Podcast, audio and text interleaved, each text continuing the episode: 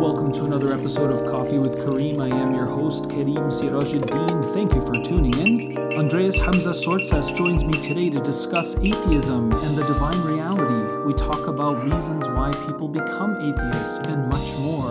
If you'd like to check out the video of this podcast interview and more exclusive videos of my other guests of the show, please join our Patreon community at patreon.com/coffeewithkarim. Links are in every description of every show.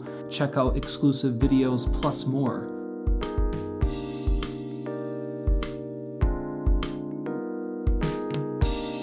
Islam is more than a belief. It's a form of knowing that changes your mind, transforms your mind, liberates your heart, and transforms the way you relate in the world.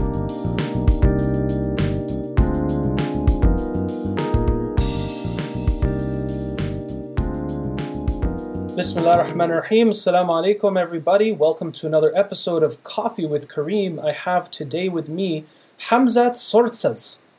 He is calling in from the UK. I have followed his work for quite some time, and mashallah, he's done a lot of great effort in dawah, the cross-section of Islam, philosophy, and science. And specifically today, we're going to unpack a bit more his book here, called The Divine Reality, which I recommend everyone get out there and purchase that.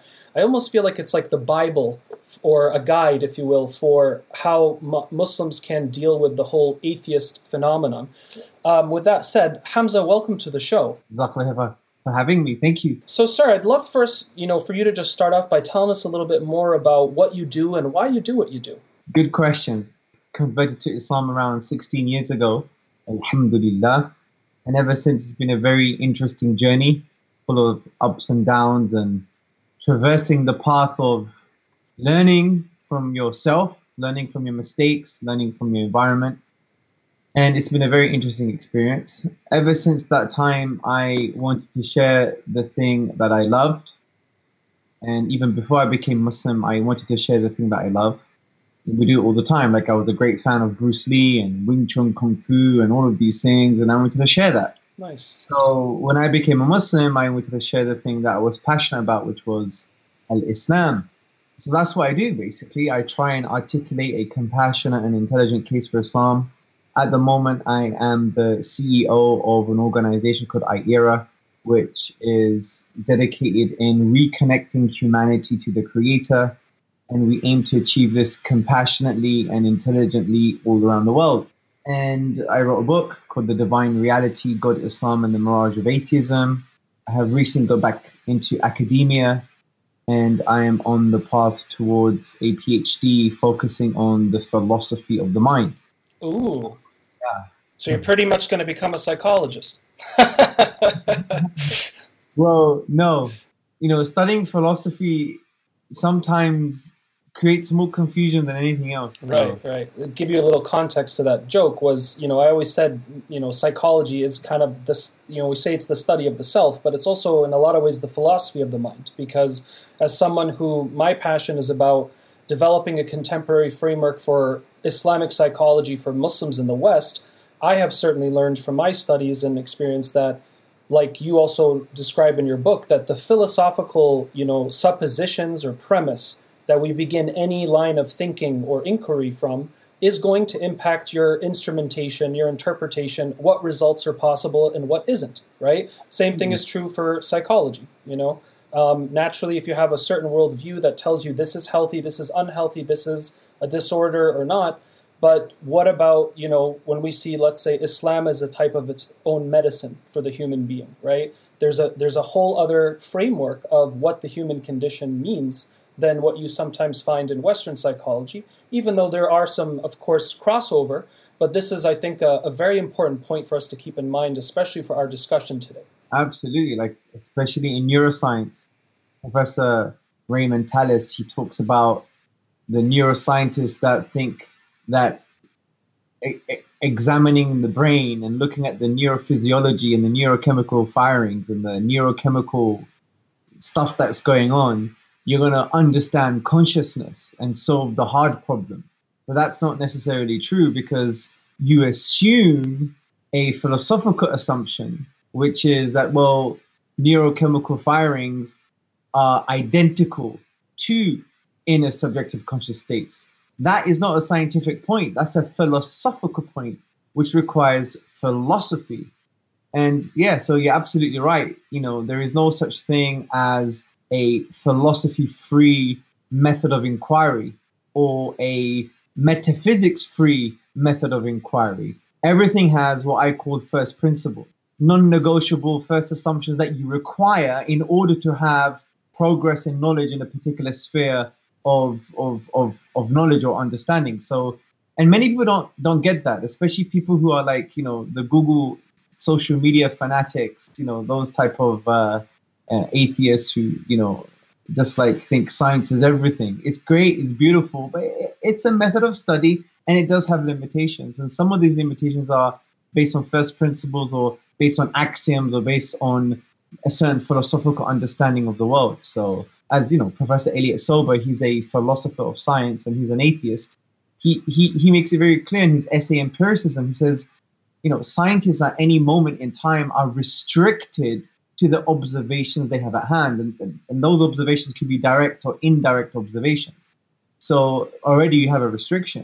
Do you see the point? There is a limit and there is a scope. So yeah, maybe we could explore that a bit later, I guess. Tell us more about the book, The Divine Reality, and what was your intention behind writing this? You know, I would consider it to be one of the most important books of our, you know, generation, if you will. Oh, well, you know, I recently just published the revised edition, which conceptually is not that much different. I just fixed some sentence structures, maybe just, you know, made the arguments a little bit clearer here and there, added a few more contentions. It's not a second edition or anything, but it's a revised version.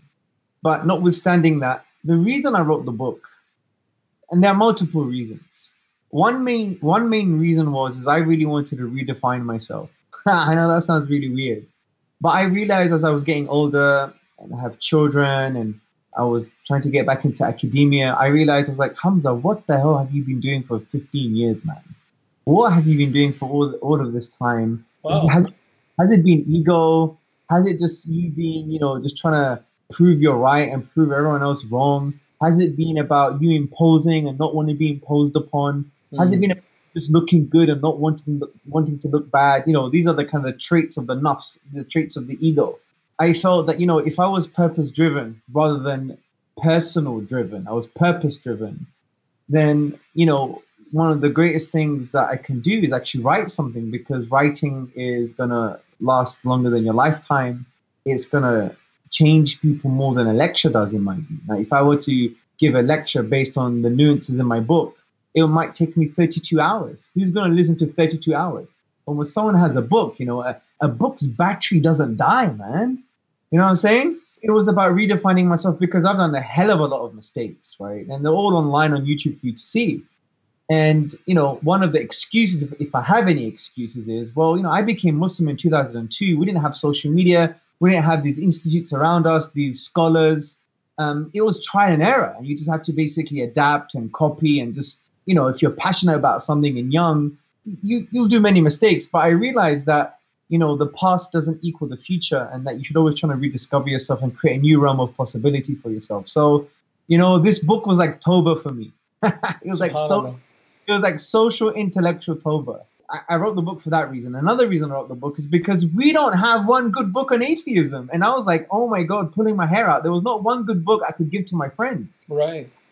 Now, that's not to say that my book's the best, because, you know, every book has shortcomings. You know, there's still typos in my book, right? And I'm happy about that, because Harry Potter has around 100 errors in it too.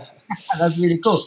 But the point I'm trying to say is we didn't have a good book to refer to or to use as literature, to say, here's a good book for college students, because there was a massive crisis on campus.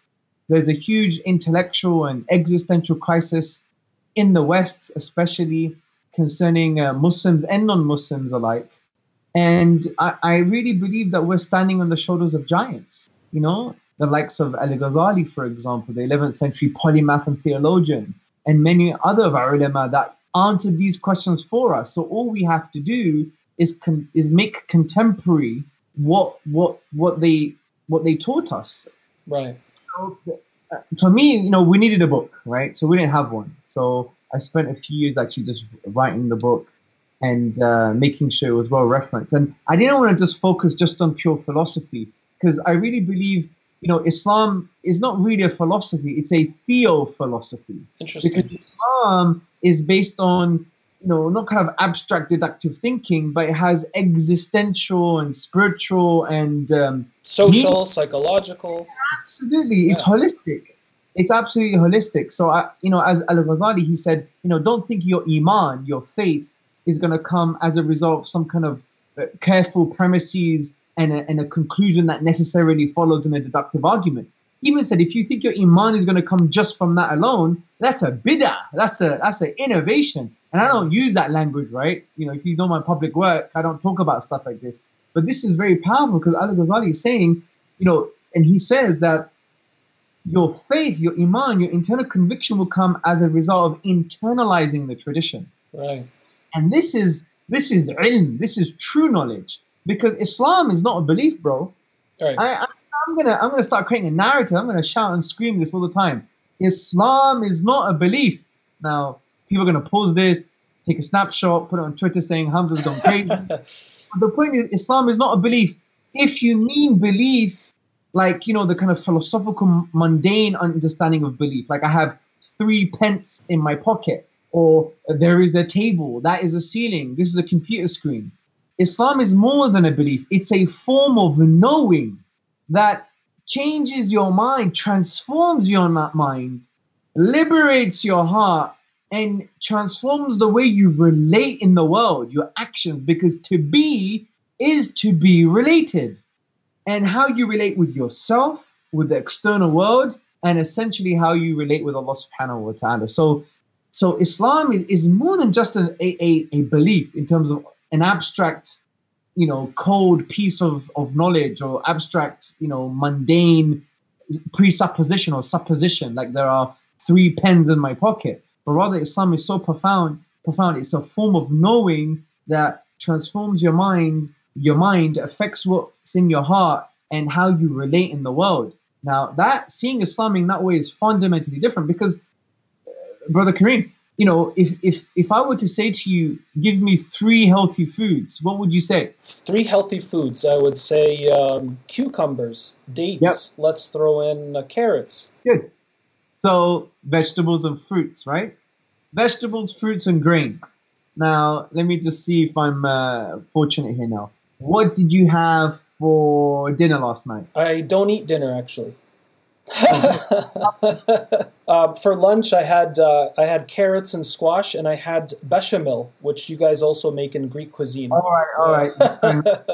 You had healthy food, good. But if you ask the majority of the people, they had something unhealthy, right? Maybe for breakfast they had, you know, pancakes with syrup.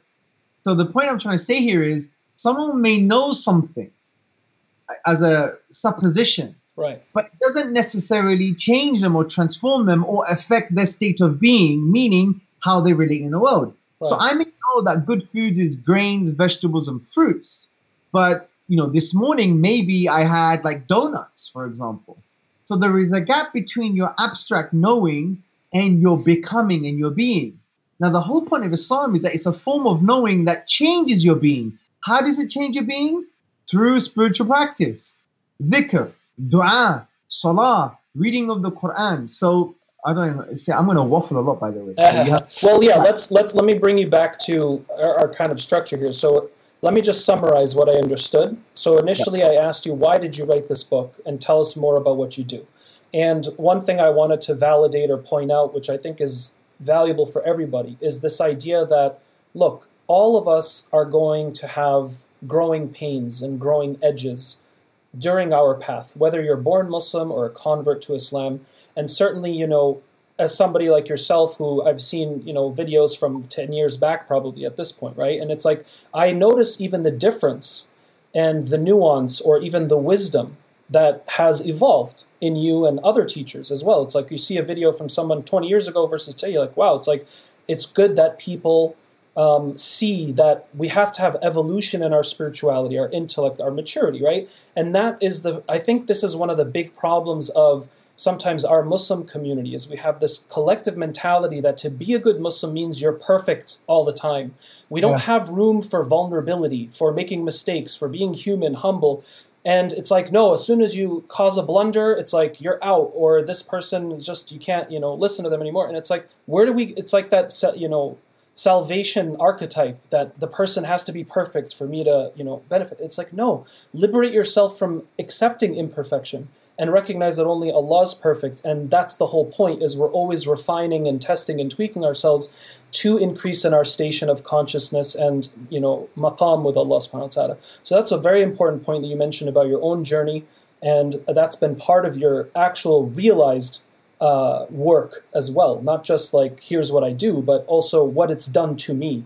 The second thing that you brought up, which is also important, I get, is this difference between having information and real knowledge, right? Yes. So I can know there's information of how to eat healthy, but whether or not I internalize, embody that, and practice it, and experience the benefit of it for myself, it never becomes crystallized as this is the right knowledge. And we know the Quran always talks about وَالَّذِينَ آمَنُوا وَعَمِلُوا. There's always amal with iman.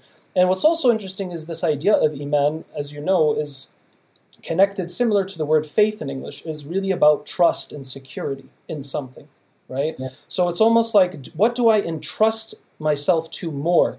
Atheism, Islam, you know, whatever, this, that. And that's one of the ways I kind of get this idea of the point of a belief system is to give you this mental platform to now launch into experiential and practical, you know, reality in life, right?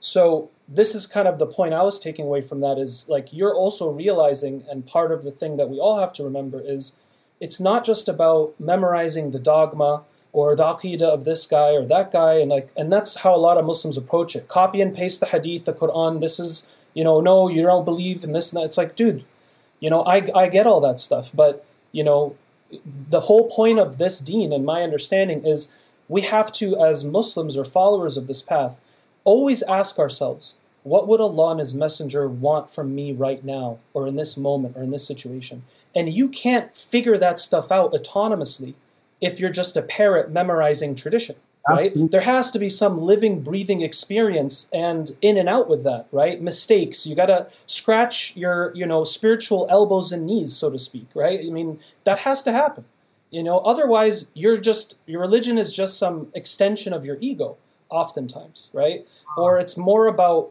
you know, we're really good at appearing religious or Islamic, and that's very different from being religious and Islamic, which is the message I got from your initial sharing. Yes, and you've just summarized it very eloquently. Excellent. I'd like to also now go into the you know, the depth of this book a bit today. And one of the ways I thought would be interesting to start this off, because, you know, as Brother Hamza was saying, this book is also, I think, extremely useful for any Muslim who has doubts, who is, you know, learning about, you know, the alternative worldviews of atheism or scientism or whatever it is. And especially myself in the work that I do, I have found myself consulting and counseling many college students that ask a lot of these questions, as well as adults or people in their 30s, you know, etc. And it's nice now that I can say, look, we can talk about and unpack all those things in conversation, but I also recommend you go read The Divine Reality, because these are all English speakers, right? So, you know, God bless you and your efforts, and may Allah, you know, put barakah in this project. So one of the things that I've learned from my, you know, few years on this planet is there seems to be general categories as to why somebody is atheist or leaves Islam to become atheist, okay? The first one is what I would call, let's say, the emotional category, or this type of like emotional displacement. In other words, you know, some kind of trauma or loss or pain happened to me in my life, and because it's so hard to reconcile emotionally, I'm just going to, you know, say goodbye to all this stuff, or I'm not going to go with it. Or somebody has gone through severe trauma or abuse or a type of neglect. So this type of difficulty in one's life, perhaps the meaning can't be reconciled or coped with. Well, my own family, let's say, were very abusive and hurtful to me. So how can I now extend that to some greater caregiver in the sky, so to speak, right? It's like the human being, it's difficult to sometimes get there. And we know that some of the big thinkers in atheism today, when you really look at their backgrounds, a lot of them have some of these stories, right? Like, my wife died, or my best friend died, and I didn't understand why. And since then, I've always been like, well, there can't be something greater because this hurt is so deep. But that's the first category that I notice people, that's a reason why people choose this worldview and somehow to reconcile that deeper emotional wound or pain. What are your thoughts about that first suggestion? Yeah, I mean, I would argue that people's beliefs are not necessarily a good predictor for their behaviors. Sometimes, you know, the emotional state is a good predictor for their behavior. So I would agree that emotions play a huge part, because we're not just abstract intellectual robots. Right. And I somehow try and discuss that in the book with the concept of the fitrah, you know, that we have this innate knowledge of God and that he deserves worship, but it gets clouded. And, you know, we can uncloud the fitrah to awaken the truth within, not only necessarily using rational arguments. You may have to buy the person a pizza, right? You may have to have a positive engagement. And, you know, with this emotional thing, I got quite a few experiences, actually. I remember there was this atheist who came from Pakistan, I believe, and he was doing a master's, or he just finished a master's in physics. Mm-hmm. And he came up to me in one of the universities in the UK, and he said, you know, your argument is false or something because causality doesn't make sense outside of time. Now, you know, doesn't make sense outside of the universe. Now, I had an answer to this because he presupposed an empirical understanding of causality where I could argue that it's a priori or it's innate. But I didn't want to get into that because we have to be more intellectually and spiritually mature to understand that people's, you know, first utterances or arguments are not necessarily a representation of their current state of being. Right. So I sensed that in him. So I said to him, what do you mean by causality? And I said, which one of the definitions that they haven't even agreed on yet in metaphysics are you going to use? And he was like, oh, well, you know, I said, listen, isn't it interesting that you're using a word in a sentence that's a key word, and you're using that to refute God's existence, although you don't really know the meaning of that word. And I said, and then so we had a conversation that awakened something within him.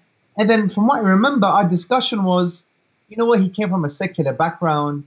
He didn't really engage with salah, with engaging with the spiritual practice of Islam. He didn't really feel it.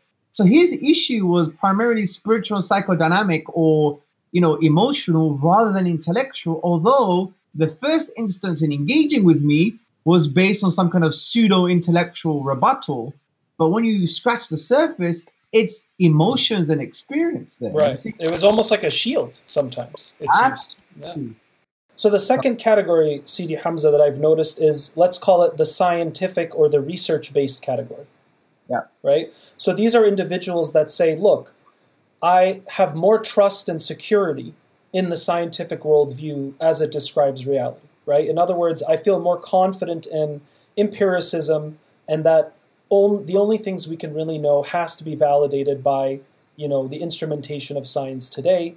And this is obviously an acceptance of a philosophical premise, as we will also discuss. And this idea that even if there's still a mystery to science, right, which there always is, I just like that framework more. And I actually remember having a discussion with, you know, a very smart man. He was in his 60s or late 60s. And him and I, you know, we talked things out for a couple of hours. And at the end, he's an evolutionist, science, you know, all about science, all that stuff, right? But in the end, he said, look, if I were to believe in any religion, it would be Islam, but I just fancy the evolutionary scientific worldview. I just feel more comfortable with that. Even though everything, the way you're describing it, like, I can totally see how that would work, right? But it just so happens that this is more convenient or more familiar or more comfortable for me. Right? So some people have that kind of attitude. Others just see science as the new God or the new religion, right? So universities are the new temples, scientists are the new priesthood, and so on and so forth. There's all the same, you know, levels of religion that you can even find there. And so there is this idea that now what happens is the things that we would normally do theologically, like ascribe eternality, or a type of, you know, majestic mystery, and so on and so forth, it's now ascribed to the universe, or nature, or whatever you want to call it, right? All these powers of Allah are now given to Mother Nature, the universe, and yada yada. So there's still also, if you think about it, there are leaps of faith or fairy tale-like segments of even what's considered the scientific, rational worldview, and so on and so forth. So that's the second category that I've observed in my experiences. What are your thoughts about that? Absolutely. I mean, people adopt something called scientism, which is not really an academic position anymore. Scientism is the view that you can only understand reality using the scientific method, or the scientific method is the only method to use to render truth about the world and reality. Now, that position itself is a terrible position because, firstly, it's self-defeating. Your understanding of reality is through the scientific method. Then that statement you said that you believe to be true, which is the only way to find out the truth is through the scientific method, can't be proven with the use of the scientific method, so it's self-defeating. Also, what's very important to understand is that, what do you mean by reality? Because, there's a hell of a lot of things in reality. For example, you have things like moral truths, and you have things like mathematical and logical truths. And these things don't really, science doesn't really have a foot in the door when you talk about these aspects. So, for example, science is what you'd call amoral or morally neutral. Now, what I mean by that is, it's not that science can't provide some data for us to basically use to inform our moral judgments. It can. What I'm saying is, if you believe in moral realism, that there are some objective moral truths, like killing someone or murdering someone or stealing, right? If you believe these are objective from the point of view that outside of your limited mind and human emotions, they require some kind of ontological grounding, some kind of rational foundation. Science can't provide that. Now, if you put natural selection or the Darwinian mechanism as a foundation for objective moral truths, then you can't have it. Just doesn't work. Why? Because what does the Darwinian mechanism basically say? It's all about survival, and it's all about the way we've been reared. And as Darwin himself said, if we're reared under precisely the same conditions as the hive bees, we would think it's okay to kill our fertile daughters, right? Now, if you extend that to the nurse shark, then, one would argue that, if we were reared under precisely the same conditions as the nurse shark, then we would think it's okay to rape women because the nurse shark, according to the National Geographic, bites the fin of its mate and wrestles with its mate. So it shows that, this can't be a foundation for objective moral truths because morality from that point of view is contingent, dependent on inevitable biological changes, and morality loses its meaning anyway. And you can't say natural selection provides any kind of foundation because, as Philip Kitcher, the ethicist, said, all that natural selection can do is not provide a foundation for objective moral truths, but give you the kind of ability to formulate truth, moral truth, which is a different story from that point of view. So from that point of view, science is morally neutral. Also, science can't deal with other sources of knowledge because we have other fundamental sources of knowledge like testimony. Now, if you study Western philosophy, even Eastern philosophy, you see something called the epistemology of testimony. How we get knowledge from the say-so of others. This has been revived in Western philosophy in the past 30 years. Fine, it hasn't trickled down to popular culture, but if you analyze a lot of the things that we think are true, they're not based on any scientific data. It's based on literally the say-so of others. For example, I had a debate with Professor Lawrence Krauss, and I said to him, he has a metaphysical presupposition that everything is true if you can see it, if you can observe it. Right. He said, yes, I'm just a scientist. I said, but there are other sources of knowledge. And he said, like what? And I said, like testimony. Then he almost sniggered at me. I said, look, listen to this. I said, do you believe in evolution? He said, yes. I said, have you done all the science yourself? No. Was it all observable since the primordial soup till now? No, and it never will be. But not only that, the science has become so complex and so multifaceted that he has to basically believe in the say-so of others, other scientists and other scientific experiments that he hasn't done himself. So testimony is fundamental from that point of view. And I suggest the listeners to read the works of Professor Cody. He wrote a book called Testimony, a Philosophical Discussion or a Philosophical Study, and he talks about how testimony is not just useful, as David Hume would say, but it is fundamental. Now, David Hume would say, well, testimony is very important for knowledge because we need it, it's indispensable. However, we only believe in testimonial knowledge because it agrees with our collective experiences. But Professor Cody says, hold on a second. What do you mean by our collective experiences? How do you know our collective experience? It's not through your individual experience, it's through the say-so of others, which shows that testimony is fundamental. And, you know, think about the supposition that the world is spherical. That's actually nothing to do with science for many of us. It's to do with testimony, because no one's done the mathematics themselves. No one's done the science. You know, the images they see are testimonial in nature because someone has to say to you, this is an image on Earth, right? You know, all the say-so, you know, the stories that they've heard about, you know, rockets going to the moon and someone seeing down and looking at the Earth like it's spherical. They didn't do that themselves. It's testimonial knowledge. And I've done this challenge quite a few times to people, and they're like, oh my God, you're right. It's testimonial. Or something as simple as Yelp reviews for restaurants. I mean, think about it. We make so many decisions based on other people's testimonies and reviews of things, right? We trust in that, you know? Now, this is not to say that testimony is always perfect. Of course not. Correct. But no, it's empirical data. You could be wrong with your senses as well. Of course. And that's what was a big discussion from Professor Keith Lehrer when he talks about trust in testimony. You have Dr. Elizabeth Fricker, Benjamin McMyler. But the point is, it's a massive discussion. So coming back to the point, you know, there are other sources of knowledge, right? It's not just science as a key method. There is testimonial knowledge. Also, science is limited from the point of view that, you know, you need logical truths, right? And mathematical truths before you could do any science, right? So the point is, it's not true that science is the only way to, you know, understand the world and reality, because you have other truths and reality that science has no say, such as logical truths, deductive logic, you know how we make inferences, mathematical truths, and all of that is required before you do any science. What about even the concept of causality? If you look into the philosophy of science, you see that science has first principles that we discussed earlier, or assumptions.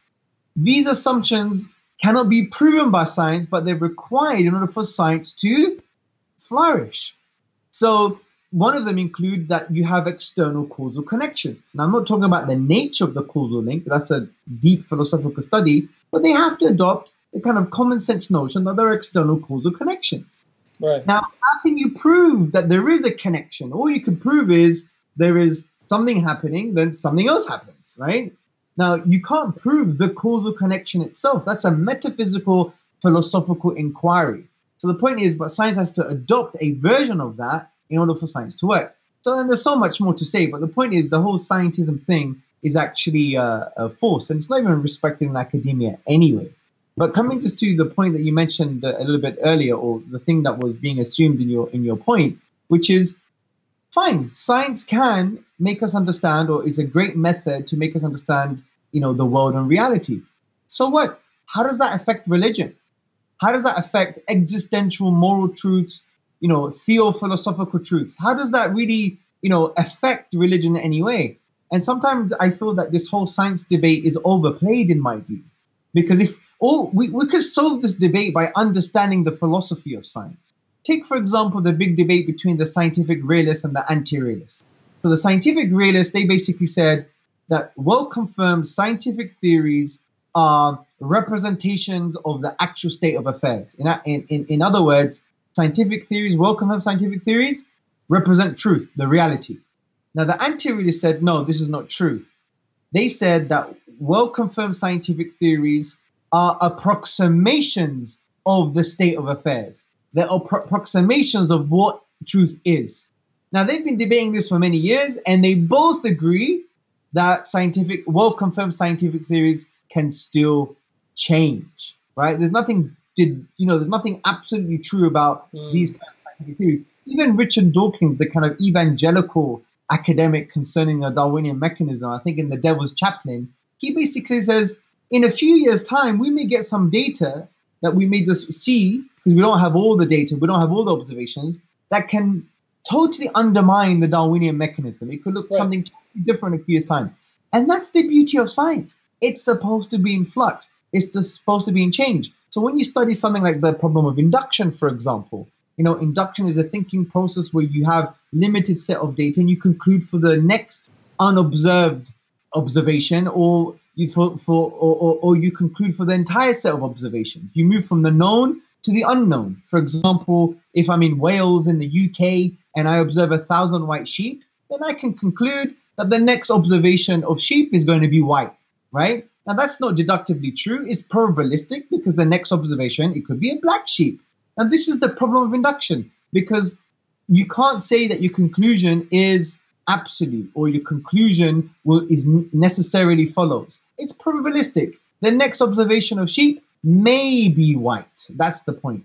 So, and science is fundamentally based on this. So science may give us something different. And that, for me, is one of the blessings and beauties of science, because, you know, we flow, because we may have new information, new data, and we change our conclusions. Now, if someone thinks science is static and everything we know today is absolutely true and it will never change, that's not really a scientific conclusion. As Hugh Goach, the academic who wrote the book Scientific Method in Brief, he said, to claim that science leads to atheism is to get high marks for enthusiasm and low marks for logic. Right? So anyway, I've detailed this too much, but you know, I spent a chapter in my book actually discussing these points in detail and the four key assumptions that some atheists use when they claim that science leads to atheism. It's like they're false assumptions, and one of them is scientism itself. Thank you for that, Hamza. So going back to the two categories here, so I start off by saying often one of the big reasons why people become atheists because this emotional displacement, trauma, abuse, very difficult experiences in life, i.e., in short, the problem of evil, right, is the cause for atheism. The second is scientism, or putting too much trust and security in science, which, as you described and gave us some examples, is not static, it's ever-evolving, and it's an instrument or a language to understand reality, but it doesn't, it's not the end-all, be-all. Right? Just like saying music is the end-all be-all of all art. We know there are different forms of exchanging messages and meaning and so on and so forth, right? Yeah. So the other two categories that I've observed, which I just want to share, the third type, which I've also observed and I'd say is more unique to internally within the religious community, is some type of religious abuse or trauma or a deep religious ignorance. So, for example, a person could have been, you know, exposed or traumatized by very unhealthy, imbalanced, irrational religious institutions, religious culture in one's family or community. This can certainly leave a person saying, "I'm throwing the baby out with the bathwater. This is it's all in the name of this religion, and so I must, you know, conclude then that religion is the problem." And of course, there is a whole spectrum of that, right? From violence, trauma, abuse, etc. And then I would also say that part of that category is people who are just highly misinformed or ignorant about the religion, right? So, for example, some people that, you know, may have come with doubts and they're like, yeah, I don't know if I believe in Islam or this or that or the Sunnah that or whatever. I say, look, brother, can you translate the Fatiha? Just translate the Fatiha for me. Like, tell me what each word really means. And they can't do it. So I'm like, so you're already claiming this is not the book of Allah, this is this, this is that, and you don't even know something that every Muslim should know, at least, right? So this is that whole point of course, you can't see the nur or the light of something if you're more in the dark than aware of that subject or that matter. So that's another thing that we also find is people don't necessarily have enough knowledge. And that could also mean a person who grew up in a you know, conventional good Muslim family, so to speak, and they got the basics and all that stuff, but they haven't really graduated past Sunday school Islam, right? So of course, you're not going to be able to tackle these sophisticated ideas and arguments when you hit university.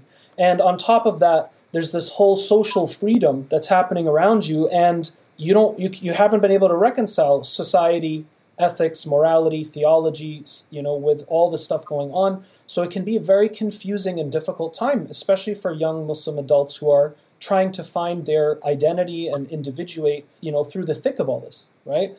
And then the last category I would say, and feel free to add some of your own, is what I call the Iblisi category, that of Iblis, you know, or personal entitlement, right? So this is basically arrogance, you know, it's just straight up, look, some people believe, or they're like, look, I get that. Like, I had a person once tell me, look, man, I know there's a God, and I know, you know, there's probably a true right religion and all that stuff, but I'm mad at God because of the way he set everything up, I don't like it.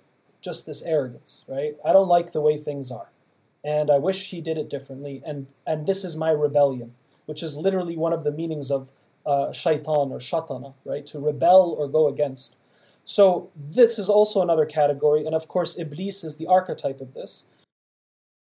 And so it's kind of like this idea of, you know, I don't like how all this works out. Will, universal will, destiny, you know, suffering, why we have to have tests and whatever and all that stuff. Some people are just reject it out of spite, and some people are like, I get it, but I just don't want to accept it. So those are the four categories, Sidi Hamza, that I've observed. Allah bless you for this. This is very insightful. I mean, there is a subcategory, I guess, from the Iblisi category is, you know, the mesotheists.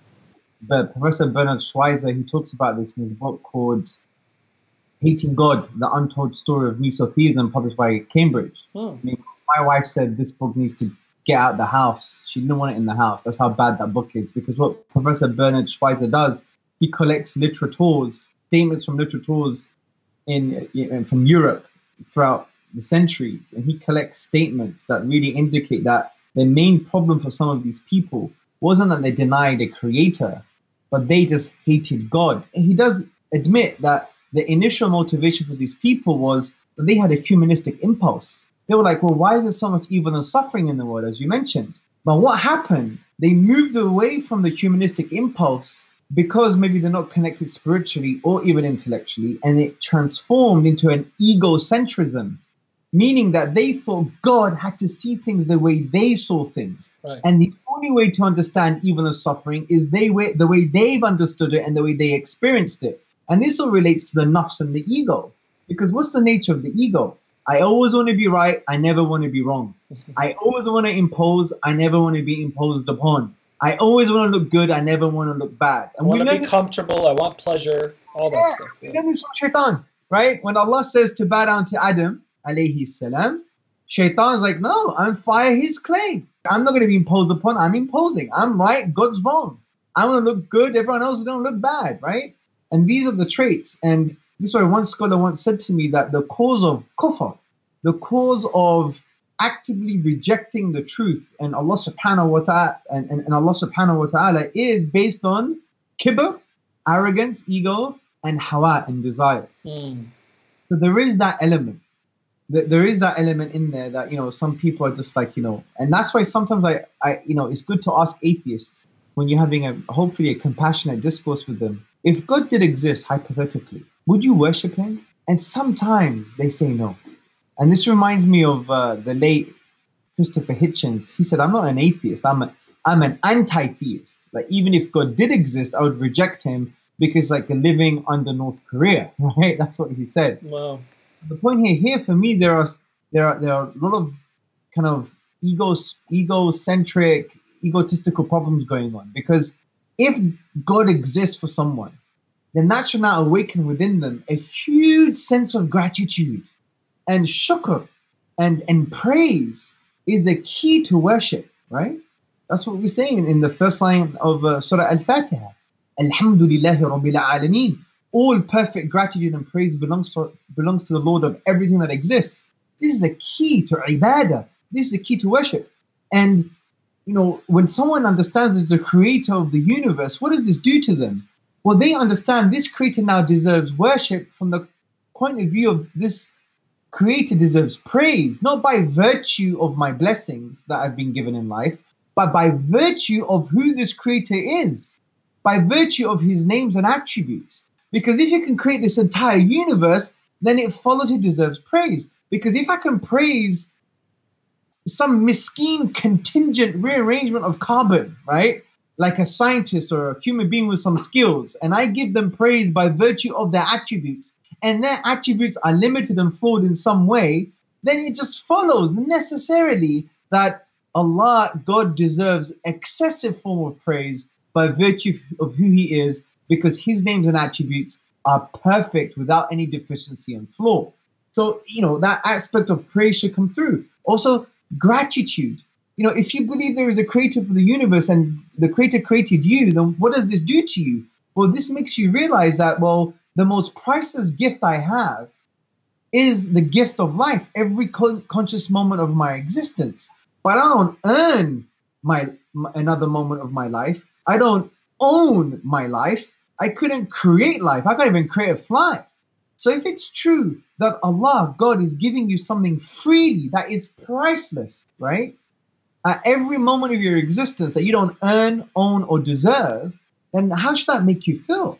That should make you feel grateful, right? Right. So from this point of view, the whole kibr, the ego thing, prevents you from understanding that Allah is worthy of praise and that Allah is worthy of gratitude.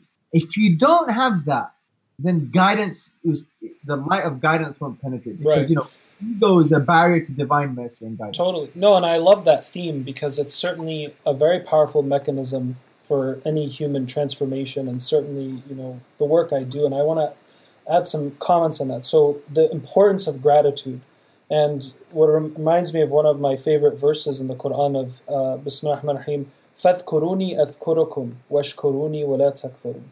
That's very interesting that, number one, Allah subhanahu wa ta'ala says, remember me and I will remember you, which gives me goosebumps every time I say it, because it's like the supreme consciousness, the creator of everything, is saying, I'll remember you and you remember me, which is, you know, and remembrance is something that we already know, but we're re-engaging with it in that particular moment, right? Because of course, it's not like Allah ever forgets you.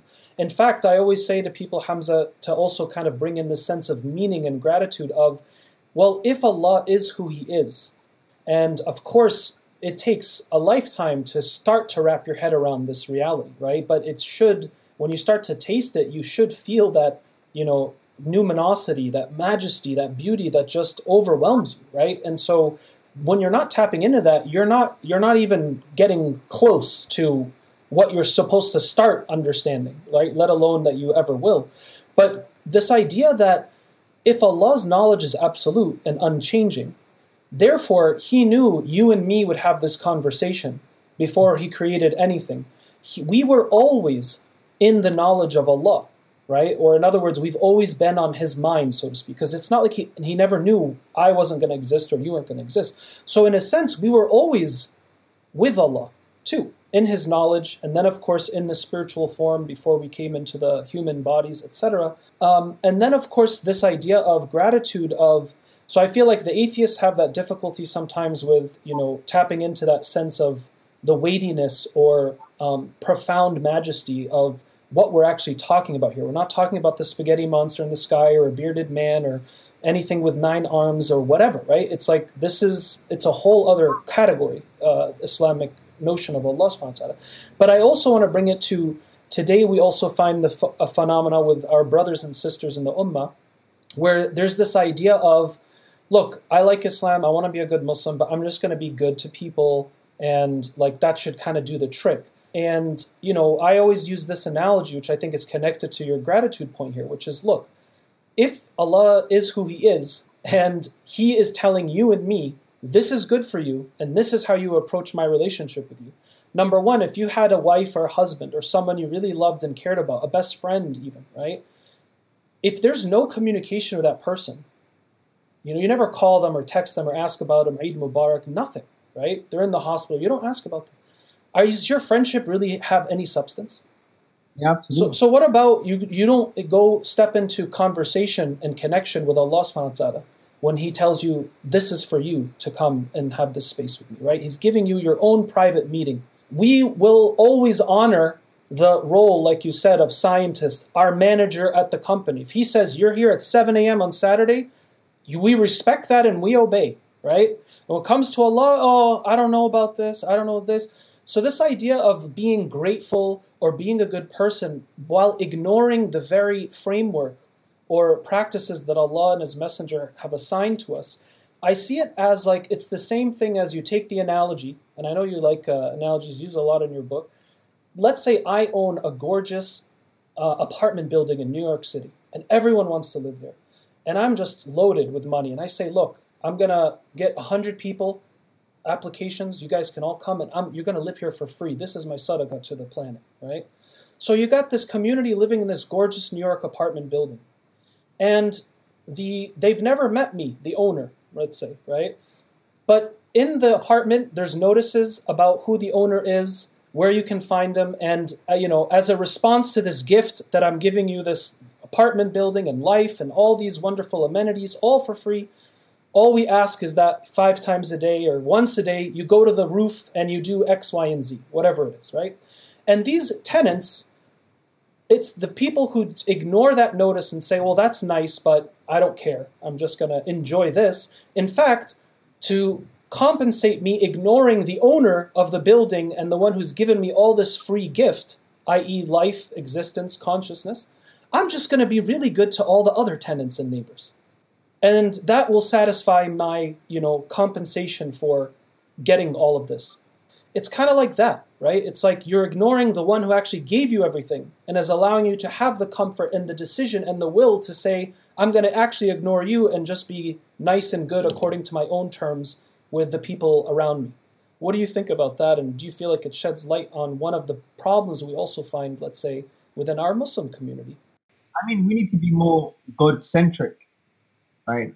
Because if you really think about it, saying, oh, I'm just going to be good to others, that exposes some kind of spiritual presupposition that you think now you've become the yardstick on what is right now. And you've become the kind of yardstick of what you think is going to give you salvation. And that, for me, is like, maybe an expression of a God complex or some kind of ego problem. At the end of the day, if Allah subhanahu wa ta'ala created you, then He knows you better than you know yourself, right? Allah knows Hamza better than Hamza knows Hamza, right? And Allah is saying, this is good for you. And not only this, Allah has more mercy for Hamza than Hamza has mercy for Hamza, right? So from this point of view, we need to understand that, when Allah subhanahu wa ta'ala is saying that He has given you this path to follow, this path to traverse, if we don't follow it, it's like basically not only the most ridiculous thing to do, but you're rejecting the all-knowing, the all-wise. No, Allah is Al-Hakim. He is He has the totality of knowledge and wisdom. He has the picture. We just have the pixel. We have a pixelated understanding of ourselves and reality. And the one who knows all, and the one who's Ar-Rahman, He is the intensely, lovingly merciful. He is Al-Wudud, coming from the word wood, which means the loving that is giving. Allah is the loving. This being, whose names and attributes are maximally perfect, they have no deficiency and flaw, He is saying, follow, traverse this path. And for you not to traverse that path, I think it's the height of arrogance. It's ghafla, it's heedlessness. May Allah protect us all, because sometimes we're all off that path as well. We have to find each other to be back on that path. And, it's like, I always mention this sometimes, and I think I mentioned it in the book, where, if the pilot says to you, sit down, there's going to be turbulence. Right. You sit down and you buckle up. You don't now say, what does he know? I'm going to do a moonwalk on the aisle. Because, we submit to high authorities all the time. Exactly. We go to a doctor. Like, Dr. Elizabeth Fricker, she's an epistemologist. She makes a beautiful point. She says, given my limitations as parametric, I have to basically submit to the authority of others. It happens all the time. All the time. But who are these authorities in front of Allah? That's the point. Nothing. There's no comparison. So the point is, your analogies are fantastic. You're absolutely right. Absolutely right. Yeah. Nobody would accept ignoring the CEO of Apple or, Google if you work there. If they're like, I want you in my office. Again, it's like, subhanallah, how we are sometimes deluded by our own, approach to things. It's like when it comes to our deen, we're not going to do that. But when it comes to everything else in the dunya, we submit like really good servants, Wow. So it's just a reminder for everybody that, we have to really check ourselves before we wreck ourselves, as we used to say in the 90s. Brother Hamza, I was hoping that we could also now maybe discuss, I know there's a lot in your book, and again, I recommend everybody to read it, but I wanted to say, let's say for people out there that are listening, and this is kind of the first time they're really dabbling into this topic, I would love for you to share with us, what would you say are the at least 2 or 3 of the best arguments from a Muslim standpoint to help us increase in our conviction, awareness, or at minimum our curiosity for the existence of Allah subhanahu wa ta'ala. And there are several positions. There's the position of fitra, there's teleological, cosmological, the moral, even the mystical. There's different, positions. So in your opinion, what would you say are at least two or three of the best ones that you believe every Muslim who's serious should be aware of and recognize the strength of? Good question. I mean, the context behind this is firstly understanding what the human being is, because sometimes we address this whole notion of God's existence in fundamentally the wrong way. It's as if we're talking to a computer or computerized functional model of what it means to be a human, inputs and outputs. That's not the human being. The human being has a qalb, has a heart, has an aql. And many ulama say the aql, the intellect, is a function of the qalb. It's a function of the heart. You have the ruh, you have the soul, the spirit, you have the fitrah. Some ulama even say the fitrah is within the ruh. So all of these things. So the human being is very dynamic from that point of view. So when we focus in on the fitrah, which is the innate disposition, the primordial state, this fitrah has a form of proto-knowledge, primary knowledge, which is fundamentally based on two things: that Allah exists and He deserves praise or a form of worship. Now, as per the hadith in Sahih Muslim, over time and because of socialization and parenting, basically the fitrah becomes clouded.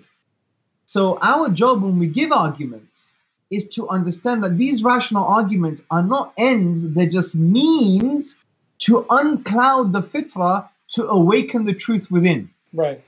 And sometimes rational arguments won't work. Correct. It might be mystical or experiential. Emotional or relational. Or emotional, or just buying someone a pizza or a couple of donuts, right? Right.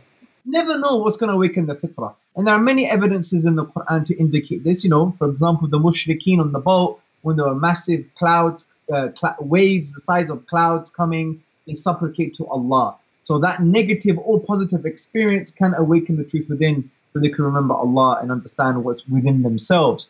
Can I just, I just want to add a point to that fitrah real quick, because from a human science standpoint, what you're also saying here is very important. This idea, it's almost like I'm hearing you say, you got to tap into the deeper human heartfelt element. So why is it that buying a pizza or a couple of donuts or smiling, being kind to someone, you see someone on the side of the road and you pull over and you're like, hey, are you okay? Do you need help? I've noticed that these experiences, what it does is it sometimes makes the person realize that, oh yeah, we're all part of the same family. It's like you tap into that deeper homecoming or that familial connection. It's like, I don't see your color right now, or your gender, or your age, or whatever beliefs you have, or whatever you've done in your life. What matters is I just see you as a human being, and I'm going to give you something fundamental to demonstrate that you deserve honor and have value, right? Yeah. Whether it's feeding someone or helping them. So this is also, I think, another way to understand what you mean here by how do we reignite or unveil that to make it fitrah to fitrah kind of thing. Would you say that's a good way to supplement? Understanding this as our kind of first principle, if you like, is important in the way we use the arguments, because in the book, I could have went much more in more detail concerning consciousness and talk about the phenomenal concept strategy, which is very deep and you could hardly find it online, right? But I didn't do that because I was thinking, what is the kind of limit of philosophy, if you like? What's the limit of abstract rational arguments? And there is a limit. And this is why, for example, when I discuss with an atheist and they'll give me some shubahat or some, crazy question, sometimes I don't even answer it, because I know if they have to go there, then there's something else going on. Let me give an example to understand this. Take the design argument as an example. I think the modern version of the design argument is very intuitive, very powerful. But some atheists would say, but there could still be a chance. If they respond that way, I now know that this has nothing to do with intellectual arguments. Tell us the design argument real quick for those who don't know. For example, there is a life-sensitive set of physical laws, and there's a life-sensitive arrangement of celestial objects and the structure of the universe in order to permit complex conscious life. If those life-sensitive set of laws were not in place, or if the life-sensitive arrangement and structure of the universe wasn't the way that it is, it would be very unlikely to have complex conscious life. That's a summary of the argument. Now, there are some contentions. One contention is chance, and you deal with the chance, and then they say, but there could still be a chance. If they say this, then we need to be intellectually and spiritually mature You don't have to go into the difference between mathematical probability and epistemic probability and go into all these crazy things. Sometimes you may have to, but depending on the person, sometimes you don't. Why? Because if someone still has this doubt or this kind of contention, then you have to understand that there is something psychodynamic and spiritual going on, not intellectual. Why? Because for that atheist, the epistemic, the bar of knowledge for everything in their life, marriage, buying a car, getting a house, academia, everything, if the bar for knowledge is here, but when it comes to God, it's all the way here. Why? Why are there inconsistency? For everything, your epistemic bar is all the way here.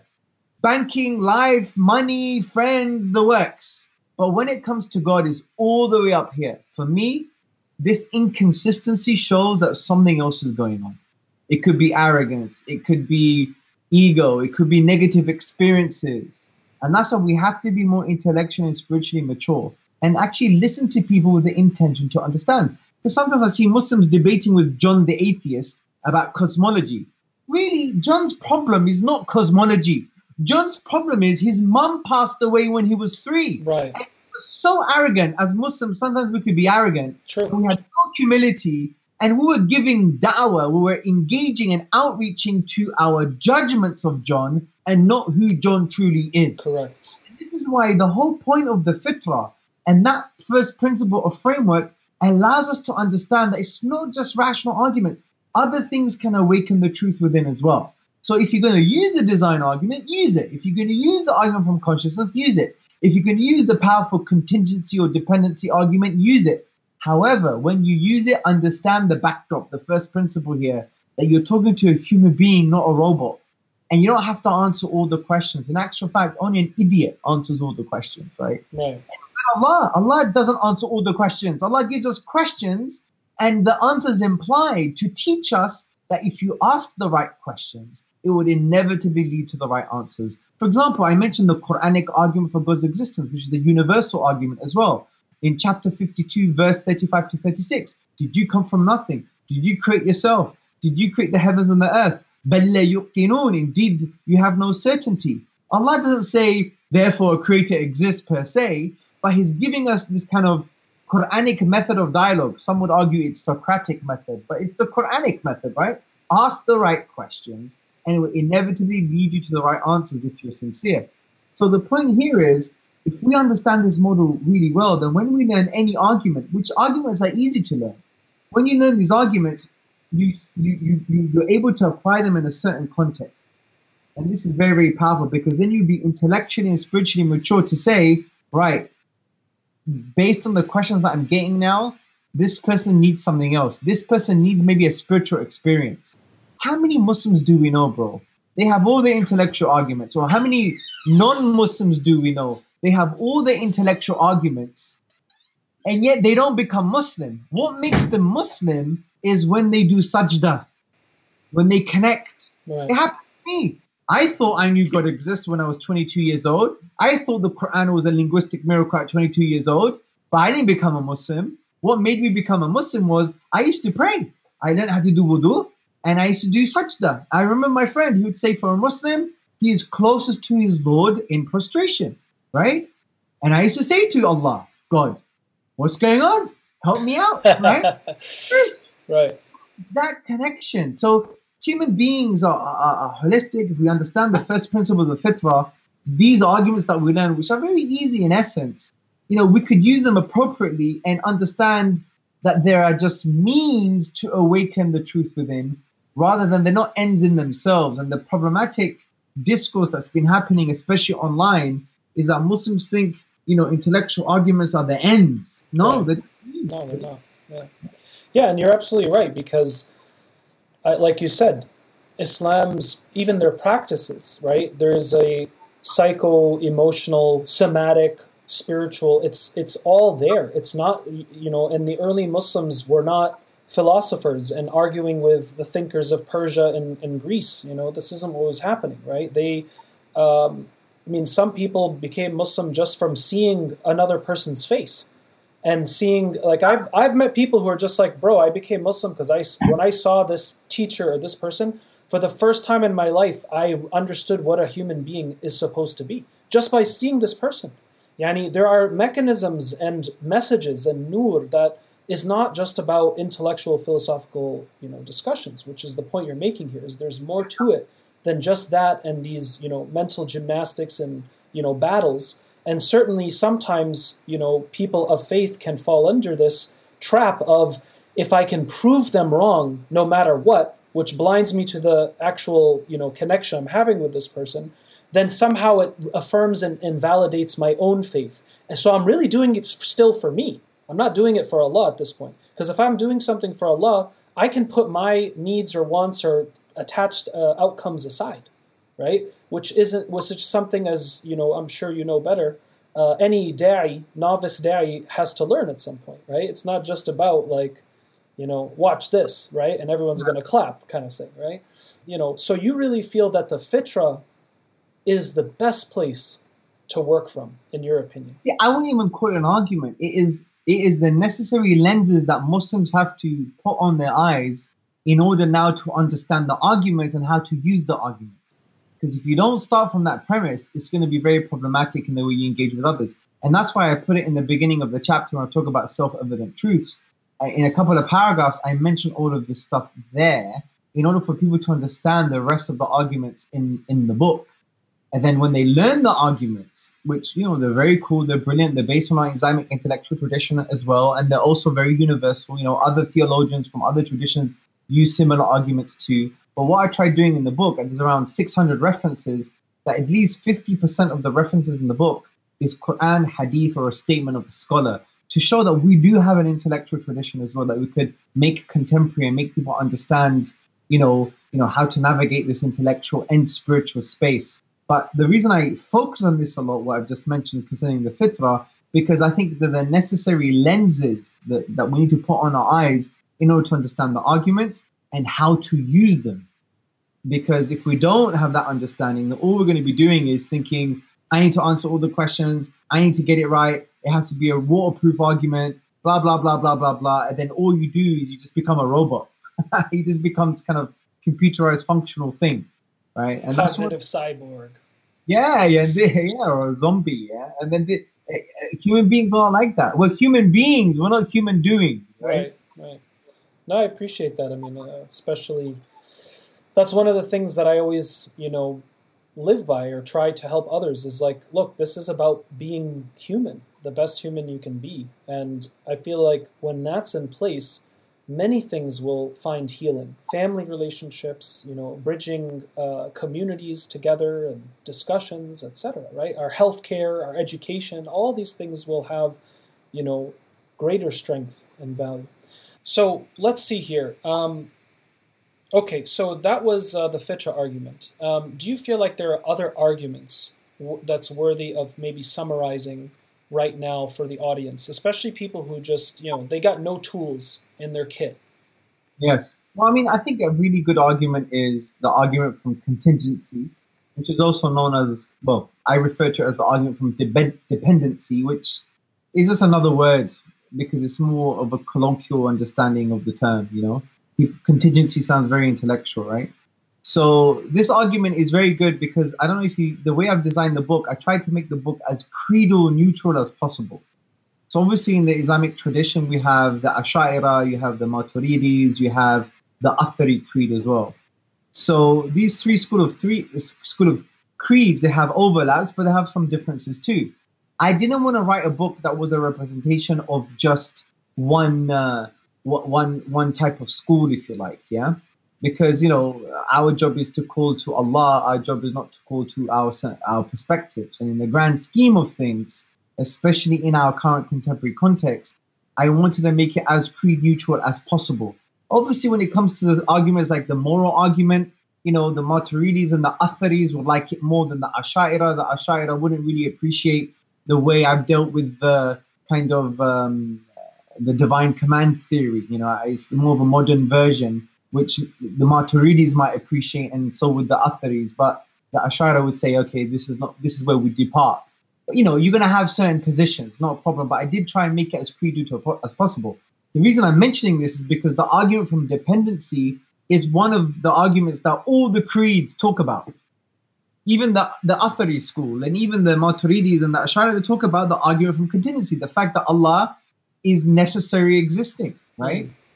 So what's the argument? The argument is very simple, is that the universe and everything that we perceive is not necessary. Now, to understand what not necessary means, you have to understand what in philosophy necessary means. Now, in philosophy, necessary means that it was impossible for it to have not existed. That's what necessary means. That's what necessary means. So if something is necessary, it is impossible for it to have not existed. Right. Therefore, it doesn't have an explanation outside of itself. Okay? So the universe and everything that exists within it is not necessary, which means it was possible for it to have not existed. So therefore, it requires an explanation outside of itself. Now, that explanation could be something that is necessary or not necessary. If that explanation is not necessary, then we have another problem, because you have to explain that thing that is not necessary. So fundamentally and ultimately, the universe is explained by something that is necessary. Now, in the book, I detail it by talking about everything in the universe, and the universe itself is dependent, and I describe what dependent means. Number one, it means that it's not necessary. Number two, it means that its fundamental building blocks could have been arranged in a different way. For example, this bottle say has some certain fundamental building blocks. You could call them atoms, quarks, or you can go a little bit further up and say it's the main bottle, and it's the what do you call this? The lid. Top. The lid. It's late for me. So it's the lid, right? So, this is arranged in a particular way. There is nothing necessary about this arrangement. It could have been arranged in a different way. And if that's the case, there must have been an explanation for why this arrangement is the way that it is. So on that point, Hamza, you're saying this bottle or this mug, this could have been black. It could have been made of wood. It could have been made of steel. It could also have coffee in it, water, juice, nothing. You're talking about the infinite possibilities that could exist based on what we know, and that because something takes a particular form with certain properties suggests that there must have been some kind of execution process for it to be this mug or that bottle the way it is, or this universe the way it is. Yeah. So, for example, one would argue that there needs to be an external set of factors or an external explanation that explains why that arrangement or not another arrangement. Take, for example, if I was driving and I saw a roundabout, and on the roundabout there was grass with an arrangement of flowers, and the arrangement of flowers says, I love you. Now, I don't look at that arrangement of flowers and say, hey, that arrangement necessarily exists. No, it's contingent, it's dependent, because it didn't have to be there. It could have been an arrangement of flowers that says, I like you, not I love you, or I adore you. So there must be an external set of circumstances or something that explains that particular arrangement. Now, it could be as mundane as a gust of wind, but that's still an explanation external to the arrangement of flowers. The point is, there requires to be an explanation, because the mark of a rational mind questions that which didn't have to be. The mark of a rational mind questions that which didn't have to be. So one defining aspect of something being dependent is that the fundamental building blocks of something is arranged in a particular way. That arrangement is not necessary. It could have been arranged in another way. Therefore, there requires to be an external explanation. Also, another defining feature of dependency, and we mentioned this earlier, but just to clarify, is that something is not necessary. For example, if I go downstairs into the kitchen and I open the fridge and I see a pen on top of the egg box, I don't close the fridge saying, hey, that pen and egg box necessarily exist in the fridge. Of course not, because there's nothing necessary about their existence. They could have not existed. In actual fact, the pen could have not been there. The pen could have been in the egg box and not on top of the egg box. In actual fact, they didn't have to be an egg box there in the first place. So that reality itself is saying to me, well, there is an explanation why the pen is on top of the egg box. Now, it could be the fact that my son put it there as a joke. It could be so many different reasons, but the point is there requires to be an external explanation. Another defining feature of something being dependent, or in other words, contingent, is that contingent things have limited physical qualities. And this is very important. Take this bottle. This bottle has limited physical qualities. There is a certain shape, color, smell, touch, temperature, texture. There are limitations. So it's a certain volume, size, height, weight, etc. Now, this bottle didn't give rise to its own limitations. Therefore, there must have been an external explanation or external factors, external circumstance, or whatever the case may be, that gave rise to those limitations. So since we now know what contingency means or dependency means, when we apply this to the universe and everything within it, we come to the conclusion that the universe is contingent, it's dependent. Now, the universe and everything within it could be dependent on itself, which is impossible because the very nature of something being dependent is that there is that it's dependent because of something outside of itself. There needs to be an external explanation, so that doesn't work.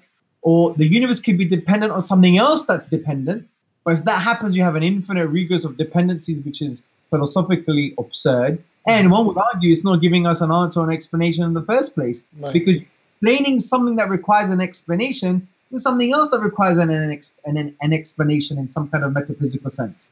So what we conclude is that the universe must be dependent on something that is necessary and therefore independent. Now, this necessary and independent entity or being must be eternal. Why must it be eternal? Because if it's finite, it means it has limited physical qualities. It has some kind of limitation. Which makes it dependent. Which makes it dependent because it requires an explanation. Well, why did it begin? Why does it have these limitations, right? So that's why it has to be eternal. Now, one would argue, well, the universe could be eternal. Fair enough. Say the universe was eternal. It doesn't mean that it is now necessary existing, because philosophically speaking, you can have an eternal universe and it's still dependent. For example, here is this thought experiment. Imagine you had an infinite chain of human beings, and every person in the chain was responsible, came as a result of the biological activity of their parents, and there's a whole chain of these human beings. Now, this chain is infinite, it's eternal, right?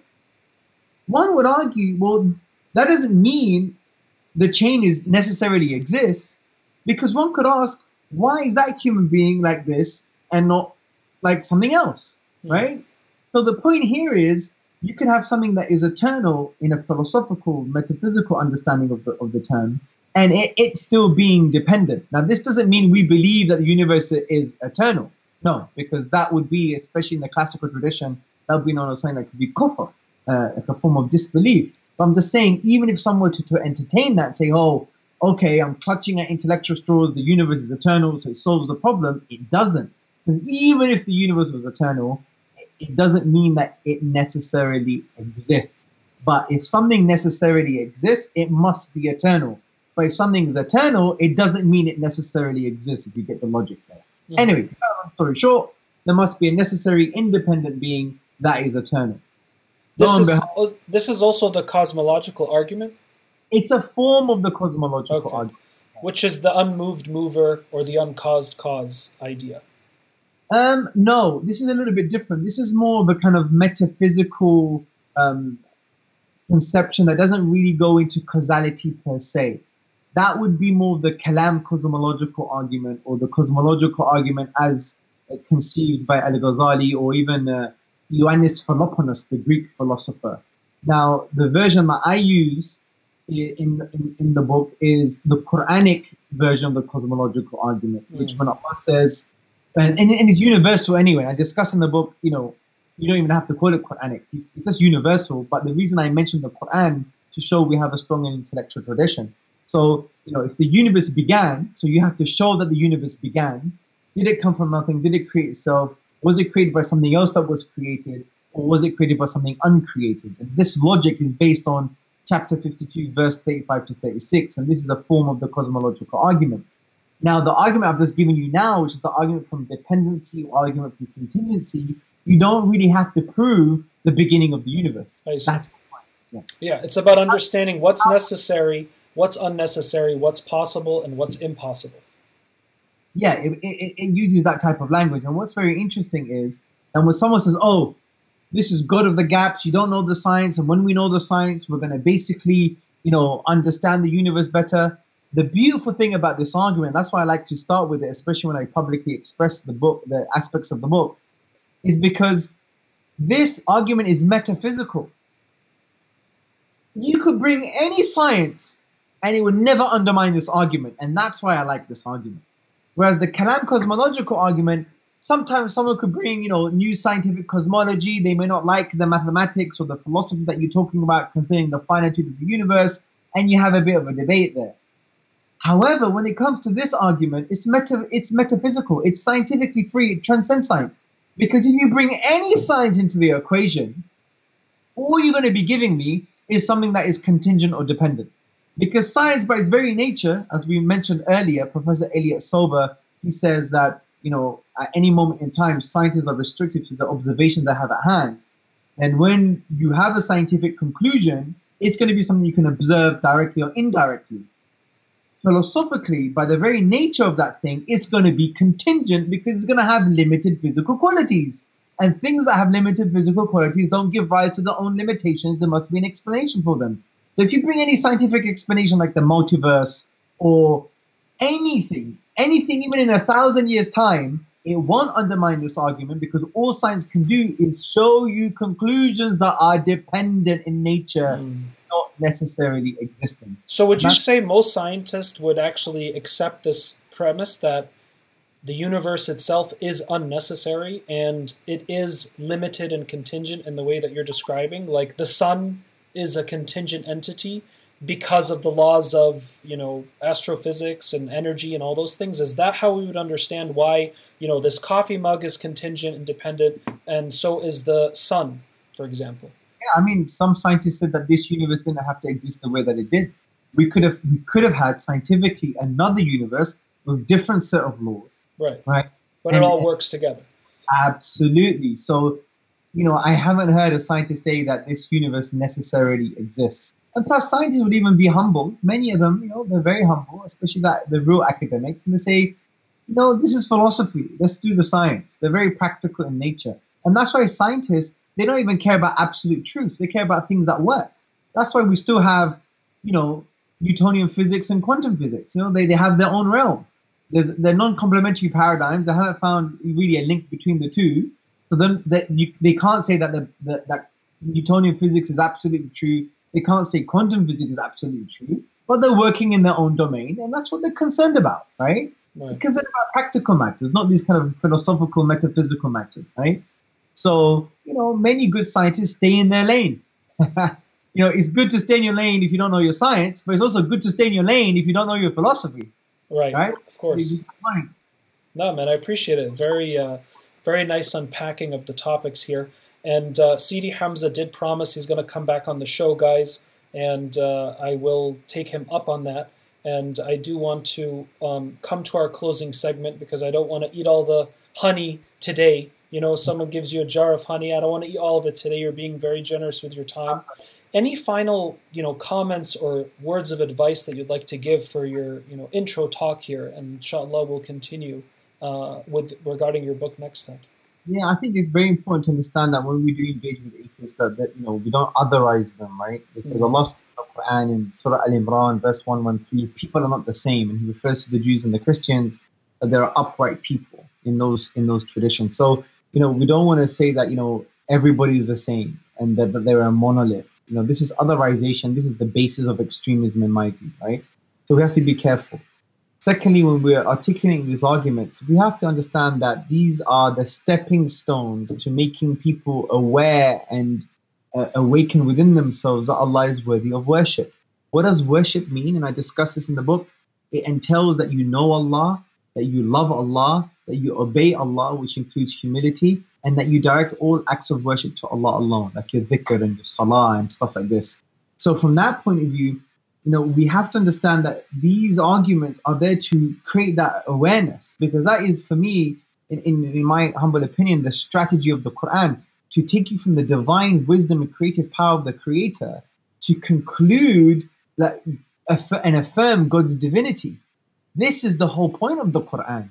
But some of us sometimes we're a bit short-sighted when it comes to da'wah, and we're like, no, there's a Creator. That's it. Khalas. No. That's just the beginning. Take people on that spiritual journey. Right. And that, for me, it's so important for us to do that. Right. Yeah, kind of like, I always tell converts, and you are one yourself, it's like taking your shahada, which, by the way, is testimony, going back to testimony. Taking your shahada is just the beginning. It's not like, oh, mashallah, I memorized the aqidah, I know the 5 pillars, I can, I've arrived. It's like, no, you just got started, And I think that, many of us out there listening probably recognize, like, wow, like what I thought or was true or was super convinced of about, X, Y, and Z, whether it was in life or our deen, doesn't mean it fundamentally changed. But I kind of see it as like my relationship with Allah, my, conceptualization, if you want to call it that, right, is this. It has certainly evolved and changed, right? I always knew Allah is what He is, but the way I related to that or made meaning to that, of course, it just keeps, it's almost like you're peeling away different layers or feeling different textures and seeing different colors and it keeps getting richer, guys, so don't give up. And, it's not about, hitting one place and that's it. There are no arrivals. If Allah subhanahu wa ta'ala is who He is, there is no pinnacle of, hitting. There's no roof to hit as far as your spiritual heart and your relationship to Allah subhanahu wa ta'ala. So this is also, I think, good piece of advice that you shared here. And may Allah increase us. And thanks again for your time, Sidi Hamza. It was really nice to finally connect with you. And hope to have you on again soon.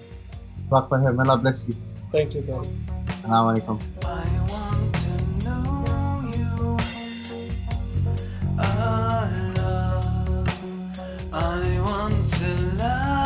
you, Allah. I want to love you. I want to need you more than I try.